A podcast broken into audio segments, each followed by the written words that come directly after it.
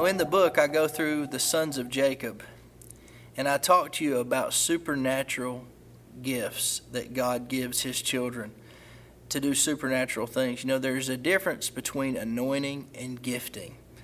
The anointing is when God puts his super on your natural. A gift is what you were born with. You may have a gifted voice, you may have a gifted mind, you may have a gifted physique. You have to work those gifts out. You have to train. You have to still be put in the right place at the right time and follow through on your part, but you were born with certain gifts. But the anointing is different.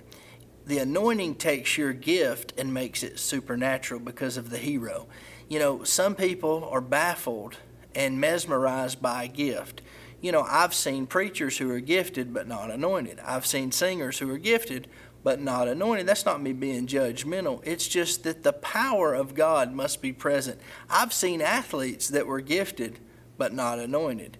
There is a difference in this book, we teach you the difference. And we go through these 12 sons of Jacob. 12 is a powerful number, it, it, it's God's kingdom dynamic. That is what 12 represents. It's God's government. And we go through these 12 sons, and some of the sons were cursed and had things taken away. But even the ones that were cursed were eventually redeemed and given a second chance. He is the God of the second chance. And some were blessed and some made the right decision. Some invested like they were supposed to. Some fought when it was time to fight. Some rested when it was time to rest. But the reality is, God had purpose for all of them. God has purpose for you. Twelve tribes of heroes teaches you how to make the most of your gift, how to go from gifting to anointing. You need that in your life.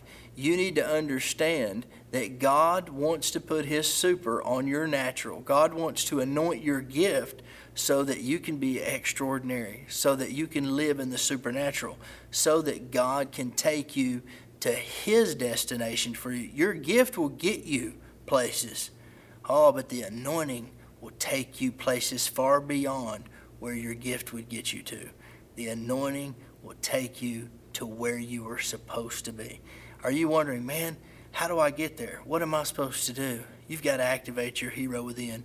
And when you do that, God will give you supernatural things, abilities, signs and wonders. All kinds of cool stuff will happen once you embrace your hero within.